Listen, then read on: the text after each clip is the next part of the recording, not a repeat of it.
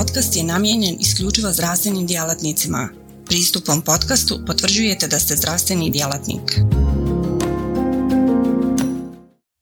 Portal cme.ba Portal za kontinuiranu medicinsku edukaciju. Klikni za znanje.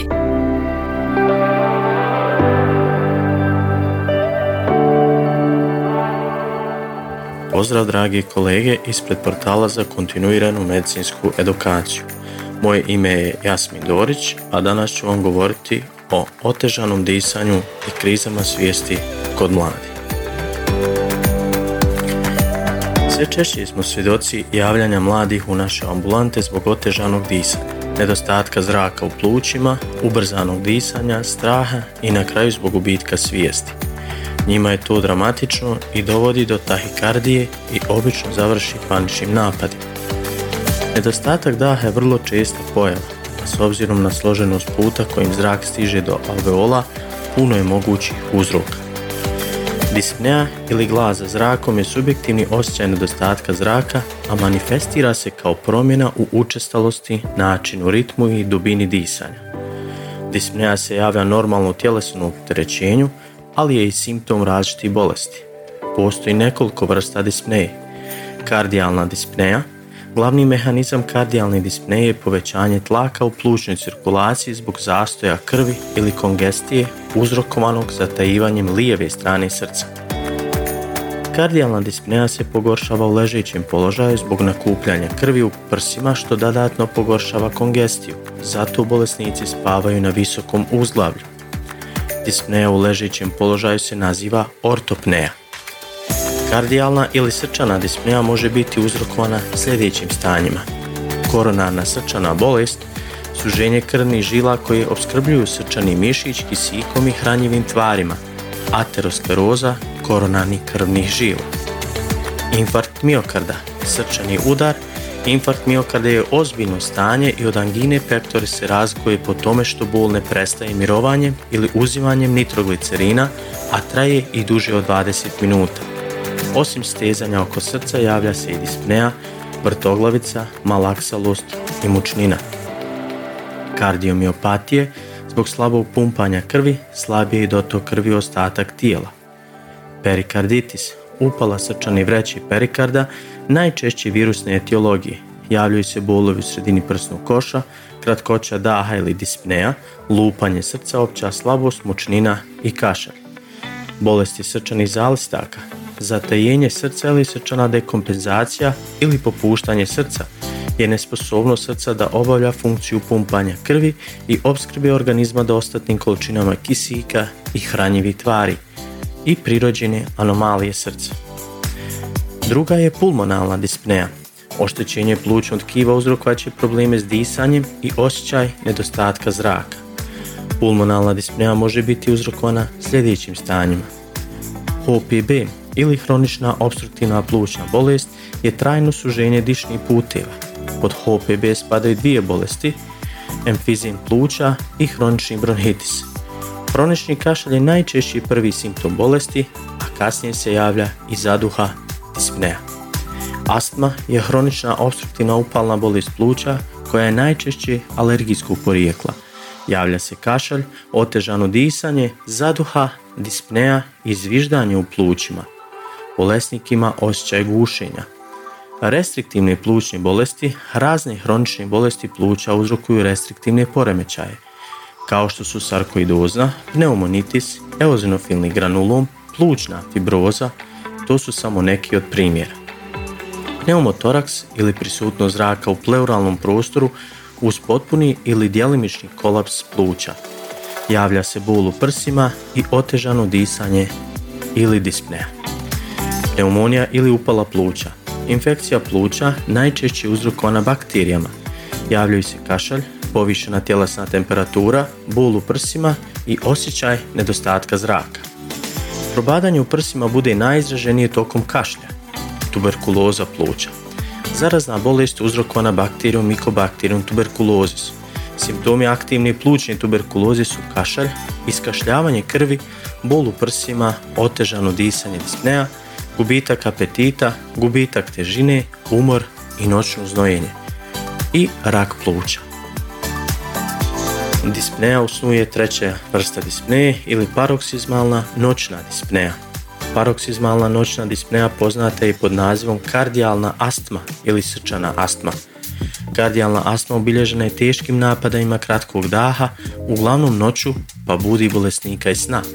Bolesnika probudi gušenje i kašalj koji obično prati osjećaj straha. Dispneja u snu nastaje zbog noćnog povećanja cirkulirajućeg volumena krvi, reabsorpcijom edema iz pojedinih dijelova tijela zbog ležećeg položaja. Ostali česti uzroci dispneje, osim poremećaja pluća i kardiovaskularnog sistema, brojna druga stanja mogu uzrokovati osjećaj nedostatka zraka, posebno kod mladih ljudi. Ostali uzroci dispneje su loša tjelesna kondicija, razni metabolički poremećaj, pretilost, nizak tlak ili hipotenzija, anemija ili slabokrvnost, trauma, veliki gubitak krvi, otrovanje, na primjer ugljen monoksidom, bol, otorinolaringološke bolesti, oboljenja štitne žlijezde, neuromuskularne bolesti, dispeptični sindrom, hiatus hernija, anksioznost depresije i poremećaj ishrane. Drugi poremećaj disanja su hiperventilacija. To je stanje u kojem počnete vrlo brzo disati te pritom trošite veće količine ugljen dioksida. Niska razina ugljen dioksida dovodi do sužavanja krvnih žila koji opskrbljuju mozak. Ovo smanjenje opskrbe mozga krvlju dovodi do simptoma poput nesvjestice i trnaca u prstima. Teška hiperventilacija može dovesti do gubitka svijesti. Kod nekih ljudi hiperventilacija je rijetka, javlja se samo kao povremeni paničan odgovor na strah, stres ili fobiju. Za druge se ovo stanje javlja kao odgovor na emocionalna stanja poput depresije, anksioznosti ili bijesa. Kada je hiperventilacija česta pojava, ovo stanje je poznato kao sindrom hiperventilacije. Hiperventilacija ima svoje uzroke. Učestalost disanja u normalnom stanju je otprilike 10 do 14 puta u minuti. Do hiperventilacije dolazi uslijed mnogih fizičkih stanja i poremećaja, a to su stres, anksioznost ili napad panike, infekcije pluća, astma, ozljede glave i pluća, srčane bolesti, konzumiranje većih količina alkohola, droge ili kofeina, uzimanje previše lijekova kao na primjer aspirina, dijabetička ketoacidoza, trudnoća tokom ronjenja, fizički napor, nizak tlak, često udisanje i izjevanje, boravak na visini, zatajenje jetri, acidoza.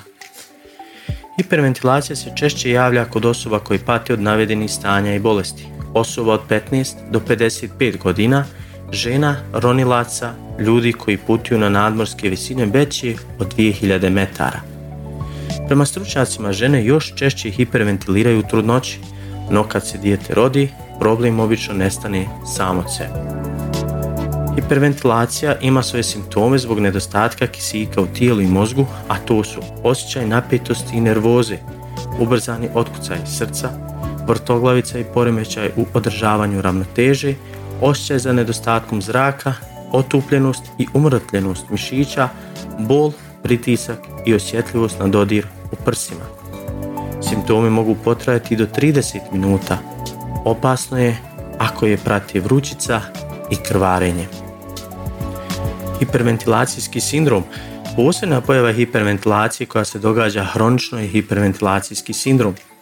Povezana je sa psihičkim napetostima, a češći je u mladih žena. Često se pojavljuje zbog emocionalnog stresa, napadaja panike, anksioznosti i depresije. Simptomi se pojavljuju učestalo, a mogu biti vrtoglavica zbunjenost zbog nedostatka kisika u mozgu, zamućenost vida, mrtlo i trnjenje ruku i nogu, ukočenost mišića, znojenje, hladne ruke i stopala. Dijagnoza hiperventilacijskog sindroma se sastoji od sljedećeg. Anamneza i klinički pregled. Kod većine bolesnika može se na osnovi simptoma otkriti sumnja na uzročnu bolest. Pulsna oksimetrija, zasićenost kisikom je 100% ili blizu te vrijednosti. Acidobazni status, plinska analiza arterijske krvi pokazuje povišeni tlak O2, a smanjeni tlak uden dioksida. RTG pluća kod hiperventilacijskog sindroma je normalan. EKG izvodi se kako bi se otkrila srčana ishemija, iako hiperventilacijski sindrom može pokazati druge promjene. Pretrage za plućnu emboliju poput spiralnog CTA pluća ili CT angiografije kako bi se otkrilo radi li se zapravo o plućnoj emboliji. Najčešći uzroci dispneje i hiperventilacije mladih danas su panični poremećaj. Takozvani poremećaj panike je jedan od najčešćih oblika mentalnog poremećaja, karakteriziran ponavljajućim izgledom iznenadnih i nepredviđenih napada panike. Napadi panike jesu pojave iznenadnih i privremenih epizoda osjećaja tjeskobe, nelagode i strah visokog intenziteta koji može imati promjenljivo trajanje i koji nakon nekoliko minuta obično generira maksimum aktivacije i riješi se u 15 minuta, iako ponekad može trajati satima. Tokom ovih napada pojavljuje se velika raznolikost simptoma, među kojima je tahikardija, iscrpljujuće iznojenje, podrhtavanje, hiperventilacija i osjećaj gušenja, hipertermija, utrnulost, bol u prsima, intestinalna neudobnost i psihološki simptomi kao što su strah od umiranja ili patnja od srčanog udara, ideja o gubitku kontrole nad tijelom, a možda i disocijativni simptomi kao što je derealizacija, osjećaj da ono što se događa nije realno ili depersonalizacija, neobičnost s vlastnim postajanjem subjekta. Drugi uzrok su adolescenske krize, korona, klimatske promjene, rat, krize ostavljaju tragove na psihi mladih ljudi, kako je pokazala jedna njemačka studija, mnogi se danas žali na veliko psihičko opterećenje i masivni osjećaj nesigurnosti. Dolazi do različitih neprikladnih postupaka protivno moralnim i etičkim načelima. Jedan od uzroka je anksiozni poremećaj mladih. Anksioznost se definira kao unutrašnja napetost koja nema realnu opasnost. Bazična anksioznost se formira rano u djetinstvu, a izražava se osjećajem bespomoćnosti, napuštenosti i ugroženosti. Anksioznost može biti normalna i patološka. Normalna anksioznost može biti napetost prilikom suočavanja sa teškom životnom situacijom, osjećaj treme, Svako iskustvo anksioznosti praćeno je somatskim simptoma lupanje srca, drhtanje, bol u želucu, osjećaj knedli u grlu ili pritiska u prsima. Patološku anksioznost karakterizira nemogućnost identificiranja unutrašnje opasnosti te izvjesna iracionalnost uz jasno izraženu brigu koja je stalno prisutna. Teško je kontrolirati i u konačnici dovodi do oštećenja općeg funkcioniranja. Iskustvo anksioznosti uvijek podrazumijeva kategoriju budućnosti i predstavlja predviđanje nečeg što se treba dogoditi u budućnosti. Anksiozni poremećaj su najzastupljeniji mentalni poremećaj u adolescenciji sa prevalencom od 31,9%, a često su neprepoznati i neliječeni. Najčešće počinju oko 12. godine života, a u 55% slučaju pogađaju djevojke. U simptome anksioznosti spadaju pretjerana i stalna briga, osjećaj unutrašnje napetosti, nervoze i razdražljivosti, u društvenom okruženju anksiozni tinejdžeri mogu izgledati povučeno, ovisno ili preosjetljivo, mogu biti preopterećeni brigama o gubitku kontrole ili nerealnim brigama o socijalnoj kompetentnosti. Također, kod tinejdžera se mogu ispoljiti i tjelesni simptomi poput napetosti mišića, grčeva glavobolje, bola u stomaku, bola u leđima, znojenja, drhtanja i crvenjenja. Anksioznost tokom adolescencije tipično utječe na izgled tijela, socijalnu prihvaćenost i konflikte o nezavisnosti. Kad su preplanjeni anksioznošću mogu izgledati pretjerano stidljivo, sve češće su anksiozni vrtoglavice, te i anoreksija i bulimija. Zapamtite da je suicid jedan od najčešćih uzroka smrti kod mladih, te je vrlo važno prepoznati i prevenirati njihove duševne boli. Jedan od uzroka poremećaja disanja su i fobije. Ovi poremećaji koji karakterizira intenzivan strah mogu znatno ograničavati aktivnost mladih osoba. Prisustvo straha u fobiji je pretjerano i nije racionalni odgovor na stvarnu situaciju. Objekt fobije obično se mijenja kako dijete odrasta. Fobije koje se javljaju kao kod adolescenata uključuju školu ili socijalnu izvedu. Više studija otkrilo je porast izbjegavanja školske aktivnosti. Uz to, Pretjerana briga o izvedbi i ponašanju u društvenim okolnostima može biti uzrok izbjegavanja redovnih školskih aktivnosti. Tu dovodi do začaranog kruga anksioznosti, somatskih smetnji i izbjegavanja škole. Preplanjeni anksioznošću kada se suočavaju sa novom ili nepoznatom socijalnom situacijom postaju podložni očekivanjima i osudama drugih ljudi. Teško im se nositi sa neugodom vezano za vlastito zdravlje, izgled ili kompetenciju. Mogu početi konzumirati alkohol u svrhu oslobađanja od napetosti, kod nekih tineđera može se razviti agorafobija, strah od otvorenog prostora, strah od gužve, strah od napuštanja kući, strah od javnih mjesta, strah od putovanja vozom ili avionom. Drugi uzroci su disfunkcionalne porodice, nasilje u porodici, siromaštvo, odbačenost. Djeca često privlače pažnju, opterećenost izgledom okolinom, društvene mreže kao poprište iskrivljenih ideala i krivih vrijednosti s kojima se adolescenti svakodnevno susreću, a nerijetko uočena ponašanja i sami pokušavaju imitirati. Predrasude i nedostatak psihologa, dječje i adolescentske psihijatrijske ustanove, pedagoga, socijalnih radnika i sigurnosti općenito.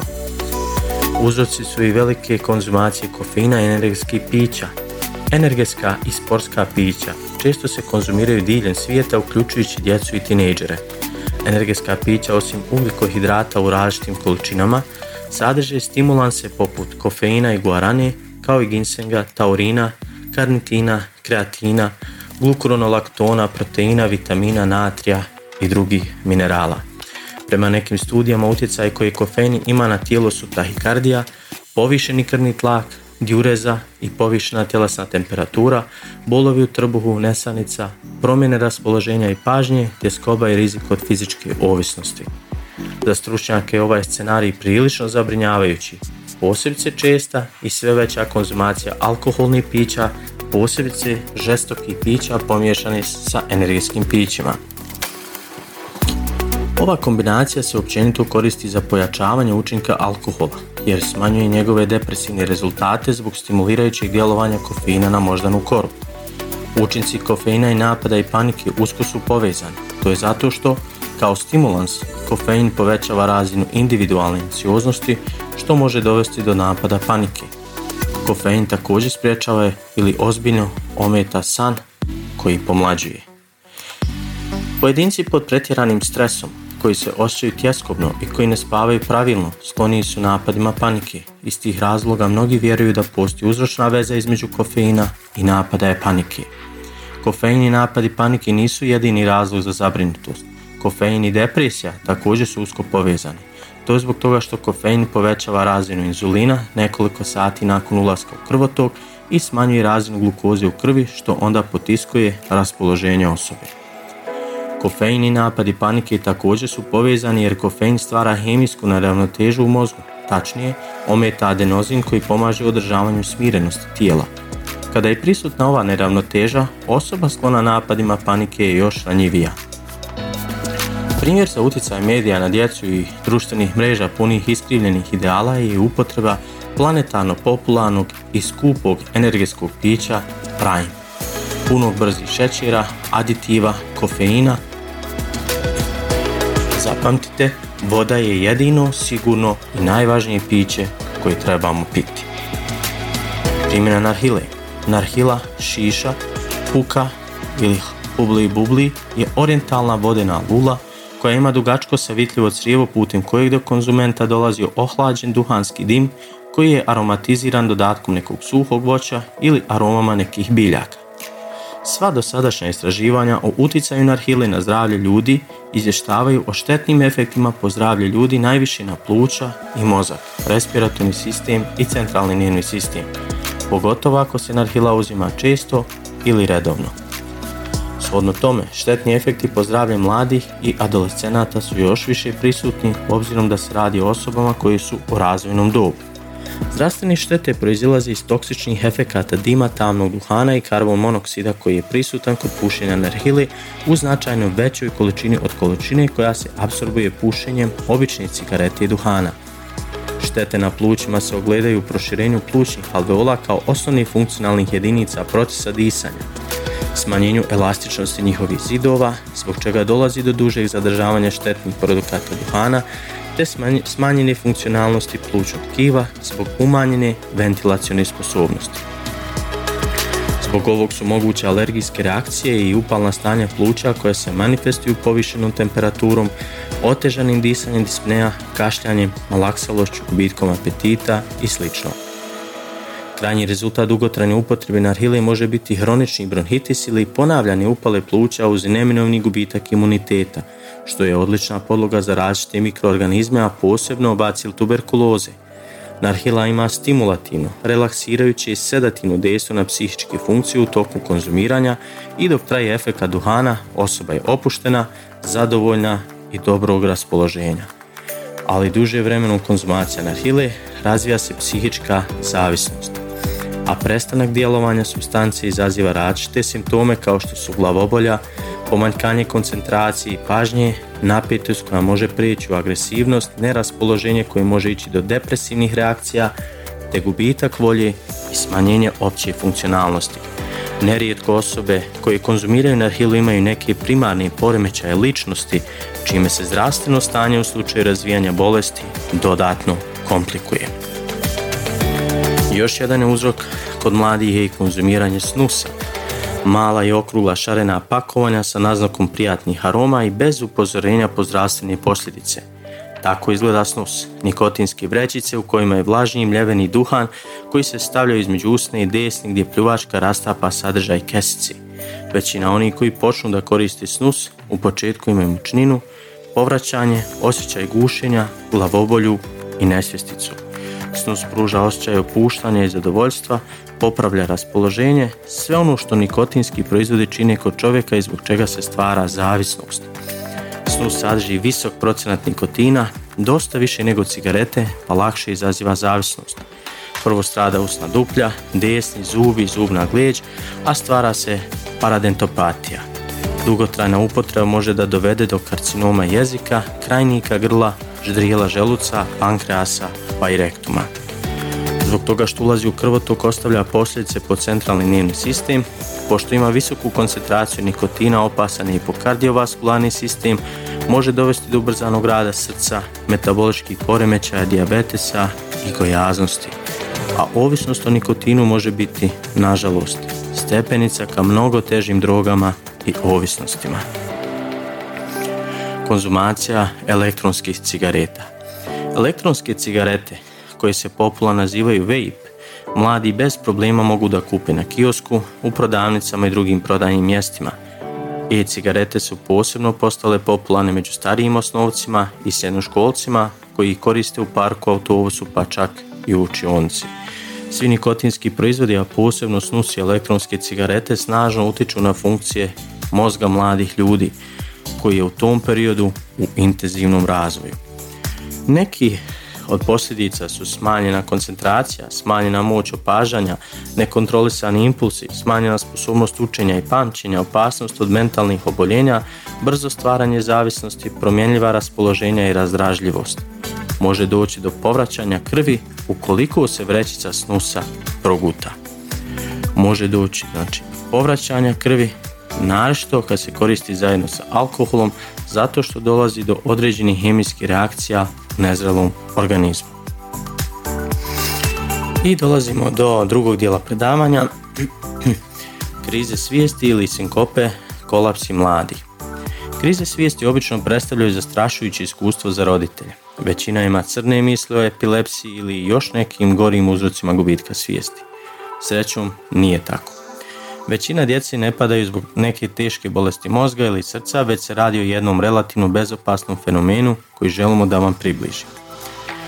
To je ono kada dijete kolabira, prvo mu se sloši, muka mu je, zavrti mu se u glavi i potom padne.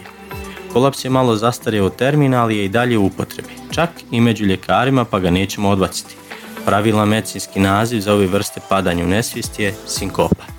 Sinkopa nastaje kada djetetu ne stiže dovoljno krvi u mozak. Ima mnogo vrsta sinkopa, ali priča koju vam sada pričamo je vezana za kolapse koji se dešavaju u situacijama kada djetetu naglo padne krvni, odnosno arterijski pritisak. Kada mozak nema dovoljno krvi, u njega ne stiže dovoljno kiselnika i hranjivih materija, prije svega šećera, pa mozak jednostavno ne može da radi kako treba. Neki uzročnici sinkope su poremećaj srčanog ritma, aritmija i plućna embolija, poremećaj cirkulacije nivou bazilarnog sliva, situacijona sinkopa nastaje kašljanjem, okrenjem poslije fizičke aktivnosti, invazivne dijagnostičke metode, gastroskopija, bronhoskopija, pleuralna funkcija, Autonomni poremećaj kao što je ortostaska hipotenzija i nadražaj vagusa uzrokuje refleksnu perifernu vazodilataciju i pad tenzije. Roditelji treba da znaju da se ne radi o bolesti već o konstitucionalnoj karakteristici. U pitanju je nasljedna sklonost ka padu arterijskog pritiska u određenim situacijama. Uvijek se nađe neko u poroci, obično mama koja ima nizak pritisak, pa djetov organizam radi po nižim arterijskim pritiskom. Kada se takva djeca nađu u okolnostima u kojima pritisak još malo padne, lahko gubi svijest. Djeca koja padaju u su obično vižljasta, prije mršava nego debela, a veliki broj spada u takozvanu emotivnu djecu. Tipične krize svijesti, sinkope pogađaju najčešće djecu školskog uzrasta, nešto češće djevojčice od dječaka. Sinkope se mogu javiti kod male i preškolske djece, ali tada je obavezno da dječji neurolog isključi druge neurološke bolesti i stanja koje mogu dovesti do gubitka svijesti. Najčešće to bude prilikom jutarnjeg ustajanja iz kreveta, dugotrajnog stojanja, zbog neke doživljene neprijatnosti, zbog, zbog preskakanja obroka, nedovoljnog uzimanja tečnosti, zbog visoke temperature koja zbog vazodilatacije još više smanjuje arterijski pritisak, zbog proliva i povraćanja, zbog gubitka znači tečnosti, tokom fizičkog napora, zbog anemije, zbog neadekvatne dijete i naglog gubitka tjelesne težine kod nastanka menstrualnog ciklusa. Ogromna većina, skoro svi djeci ima uvertiru gubitak svijesti. Prvo osjeti mučninu, vrtoglavicu, oblije ih hladan znoj, zamagli im se pred očima. Ova najava pada u nesvijest obično prethodi sinkopi ili krizi svijesti pa se stručno i zove presinkopa. Tada je dijete ekstremno blijedo bijelih usnica, ako neko ne interveniše polaganjem djeteta u ležeći položaj uz podizanje nogu iznad nivoa glave, pad u nesvijest je neizbježan. Dijete pada, sljoka se i gubi svijest. Pritom nisu prisutni grčevi ruku i nogu, konvulzije, nema pjene na ustima, nema ukočenog pogleda djeteta, dijete se ne upiški, a sve traje najduže par desetina sekundi, tako da se ne radi o konvulzijama ili epilepsiji. Poslije pada, dijete se trenutno oporavlja, nije zbunjeno i pospano, zna gdje se nalazi i odmah uspostavlja dobar kontakt sa uplašenim drugarima ili prestravljenim roditeljima. Uzrok sinkope tako može kretati iz oteženog rada srca ili srčanog poremećaja te cerebrovaskularni poremećaj poput moždanog udara što je ređi slučaj. Na nastanak sinkope mogu utjecati i trudnoća, anemija, hiperventilacija te hipoglikemija. Tako vrste sinkope su vazovagalna sinkopa, mikcijska sinkopa, kardiogena sinkopa i psihogena. Vazovagalna sinkopa je najčešća i bezaslena. Događa se u trenucima stresa te u velikom broju slučajevima nešto što ju je pokrenulo poput stresne situacije, jake boli straha, treninga ili pojačane tjelesne aktivnosti, pretjerano izlaganje hladnoći ili toplini te korištenje alkohola ili drugih opojnih sredstava. Kod ove sinkope se pojavljuju simptomi mučnine, slabosti i bljedila nakon koji slijedi kratkotrajan gubitak svijesti. Uzrok vazovagalne sinkope je u autonomnom živčanom sistemu. Kada dođe do disfunkcije živčanog sistema dolazi do pada broja otkucaja srca, spuštanja tlaka i proširenja krvnih žila. Sve to smanjuje dotok krvi u mozak, koja donosi hranjive tvari i kisik. Zbog toga nastaje vrtoglavica i omaglica, a nerijetko i sinkopa. Ova vrsta sinkope se češće pojavljuje kod mladih ljudi do 13 godina te kod žena. Mikcijska sinkopa Karakteristična je kod muškaraca jer se događa pri mokrenju u stojećem položaju. Do omaglice gubitka svijesti može doći zbog naglog ustajanja iz kreveta zbog mokrenja. Naglo praženje mokračnog mjehura izaziva proširenje krvnih žila i spuštanje krvnog tlaka što otežava dolazak krvi do mozga. Slična pojava je sinkopa izazvana kašljem koja se javlja kad se smanji količina krvi koja se vraća u srce u napor. Ova vrsta sinkope su karakteristične za starije osobe. Kardiogena sinkopa. Ova vrsta sinkope nastaje zbog srčanih problema poput aritmije srca ili tromboze. Ona vrlo naglo i spontano počinje i završava. Dok kardiogene sinkope mogu dovesti određena problematična kardiološka stanja poput usporenog i nepravilnog rada srca, koronarne bolesti, kardiomiopatije i sl. Psihogene krize svijesti, histerični ili konverzivni napadi nastaju najčešće poslije akutne stresne situacije češći su kod mladih žena, ali i u adolescentskom periodu. Manifestuju se u vidu suženja svijesti sa bizarnim, često nekoordinisanim pokretima tijela. Ovakvi napadi se razlikuju od generalizovanih konvulzivnih epileptičnih napada od sustavom određenog redoslijeda faza napada, dužim trajanjem, bez povređivanja pri padu i ugriza jezika, bez inkontinencije babinskog, kao i odsustvom postparoksizmalnih abnormalnih EEG promjena. Pojava isteričnih napada ne isključuje mogućnost da pacijent boli od epilepsije i da ima manifestne epileptične napade. Isterični stupor je disocijativna psihogena reakcija. Manifestuje se sa izmjenjenim stanjem svijesti, produženog trajanja nekada i do par sati, koje najviše posjeća na stanje pod hipnozom. Pseudoepileptični napadi se mogu definisati kao epizode paroksizmalnog poremećaja ponašanja i poremećaja stanja svijesti, koji nisu posljedica paroksizmalne epileptičnih neurofizioloških promjena mozga.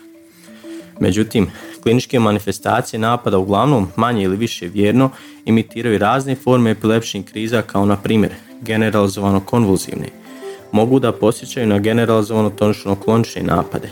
Motorna aktivnost može biti diskoordinirana, distonična i mioklonična – nekonvulzivni mogu da posjećaju na parcijalne kompleksne napade sa automatizmima, vokalizacijom i izmijenjenim stanjem svijesti i fokalne motorne. I na kraju zaključak.